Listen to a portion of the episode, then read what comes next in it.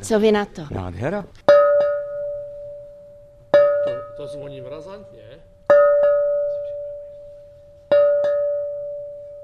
Teď ještě zbývá, aby nám pan Manoušek řekl toninu. Tohle není ladění, který by se dalo porovnávat třeba s bronzovým zvonem, ale z ní má určitou rezonanci to sklo. Krásně. A rozměry? 60 cm na výšku a asi 50 v průměru. Majitel sklárny František Novosad. Zvon ten je foukaný do formy 8 kg skla.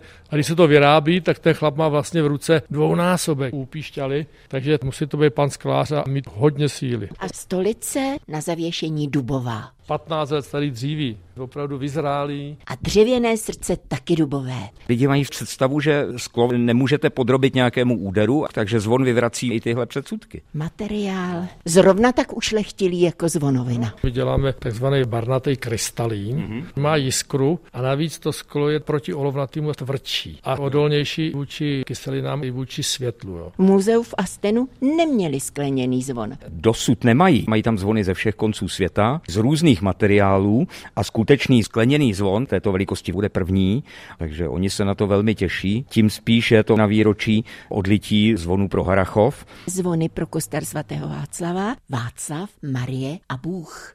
Autor Petr Rudolf Manoušek a bude se i tenhle skleněný zvon nádherný jmenovat.